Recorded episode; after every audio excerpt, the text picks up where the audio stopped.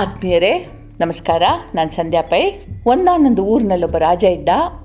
ಅವನ ಶೌರ್ಯ, ಧೈರ್ಯಗಳು, ಪ್ರಜಾಪ್ರೇಮದ ಕಥೆಗಳು ದೂರದವರೆಗೂ ಹರಡಿದ್ವು. ಅವನೊಬ್ಬ ಯಶಸ್ವಿ ರಾಜನಾಗಿದ್ದ. ವಿಸ್ತಾರವಾಗಿದ್ದ ಅವನ ರಾಜ್ಯದಲ್ಲಿ ಸುಭಿಕ್ಷೆ ಇತ್ತು. ಇಷ್ಟಿದ್ರೂ ಅವನಿಗೆ ಮತ್ತೇನೋ ಬೇಕು ಅನ್ನಿಸ್ತಾ ಇತ್ತು. ಏನು ಅಂತ ಹೇಳಲಾಗದೆ ಚಡಪಡಿಸುತ್ತಾ ಇದ್ದ. ಸುತ್ತಮುತ್ತಲಿದ್ದ ರಾಜ್ಯಗಳನ್ನು ಗೆದ್ದದ್ದಾಯಿತು. ಇನ್ನು ಗೆಲ್ಲಕ್ಕೇನು ಉಳಿಲಿಲ್ಲ.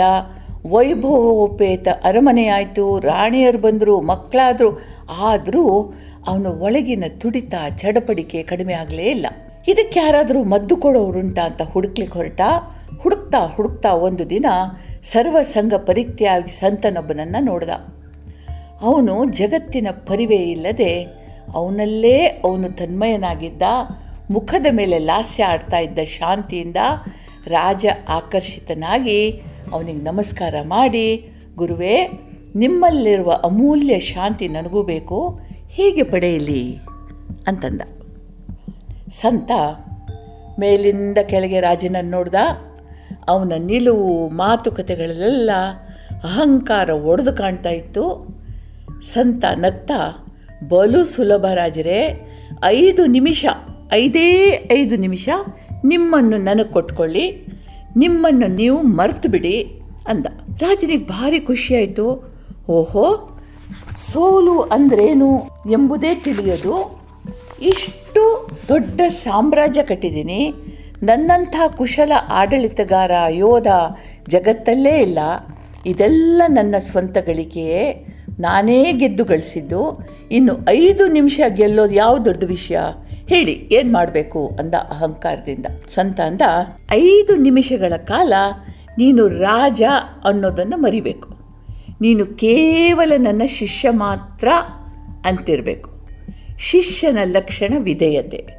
ನಾನು ಏನು ಹೇಳಿದ್ರು ತಲೆ ಅಲ್ಲಾಡಿಸಿ, ಹೌದು ಗುರುಗಳೇ, ನೀವು ಹೇಳೋದು ಸರಿ ಏನೇನು ಬೇಕು ಏನೇನು ಇರುವಿರಿ ಅಂತ ಕೇಳಬೇಕು. ಅಂತಂದ. ಸಂತ. ರಾಜ ಹಿಂದೆ ಮುಂದೆ ನೋಡಲಿಲ್ಲ, ಒಪ್ಪಿದ. ಸಂತ ಜೋರಾಗಿ ನಕ್ಕು, ಮತ್ತೊಮ್ಮೆ ಯೋಚನೆ ಮಾಡು.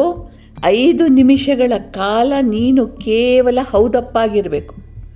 ನಾನು ಕೇಳುವ ಪ್ರಶ್ನೆಗಳಲ್ಲಿ ಎಂಥ ವಿಚಾರವೇ ಬರಲಿ, ನೀನು ಹೌದು ಅನ್ಬೇಕು. ರಾಜ ಹೇಳಿದ, ಏನು ಕಷ್ಟ ಇದೆ, ಒಪ್ಪಿದೆ ಅಂತ ಹೇಳಿದ್ನಲ್ಲ ಮತ್ತೆ ಮತ್ತೆ ಅದೇ ಪ್ರಶ್ನೆ ಕೇಳಬೇಡಿ. ಕೊಟ್ಟ ಮಾತಿಗೆ ತಪ್ಪುವನ್ನಲ್ಲ ನಾನು.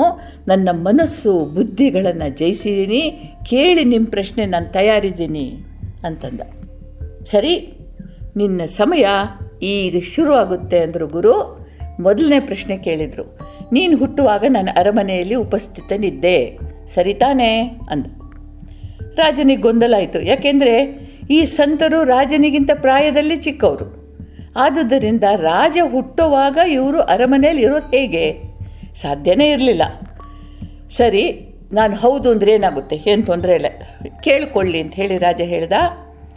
ಹೌದು ಗುರುಗಳೇ, ನಾನು ನಿಮ್ಮ ಮಾತನ್ನು ನಂಬ್ತೀನಿ.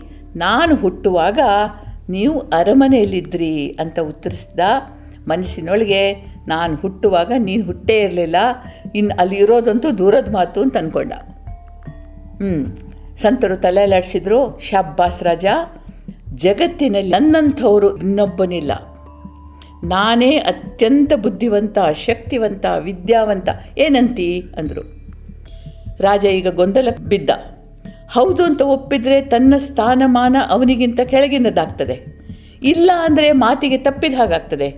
ನಿಜಕ್ಕೂ ತಾನೇ ಈ ಭಿಕಾರಿಗಿಂತ ಮೇಲು. ಇರಲಿ, ಇವನ ಮಾತಿಗೆ ಒಪ್ಪೋದ್ರಿಂದ ಏನು ನಷ್ಟ ಇಲ್ಲ. ಮುಂದೆ ಒಂದು ದಿನ ಇವನನ್ನು ವಿಚಾರಿಸ್ಕೊಳ್ತೀನಿ ಅಂತ, ಹೌದು ಗುರುಗಳೇ, ನೀವು ಹೇಳೋದನ್ನು ನಾನು ಒಪ್ತೀನಿ ಎಂದ. ಆದರೆ ಸ್ವರ ಬದಲಾಗಿತ್ತು.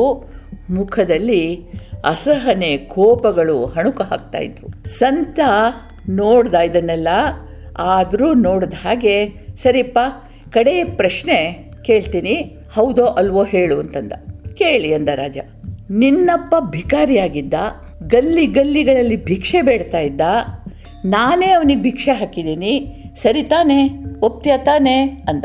ಇವಾಗ ರಾಜನ ತಾಳ್ಮೆ ಹಾರಿ ಹೋಯ್ತು, ಪಿತ್ತ ನೆತ್ತಿಗೇರಿತು, ಅವನು ಯಾರಂತಲೂ ಮರ್ತೋಯ್ತು ಫಟಕ್ಕಂತ ಎದ್ದು ನಿಂತು ಸನ್ಯಾಸಿಯ ಕತ್ತಿಗೆ ಕೈ ಹಾಕಿದ, ಸುಳ್ಳ, ಕಳ್ಳ ನನ್ನ ಅಪ್ಪನವರೆಗೂ ಬರಲಿಕ್ಕೆ ನಿನಗೆ ಎಷ್ಟು ಧೈರ್ಯ?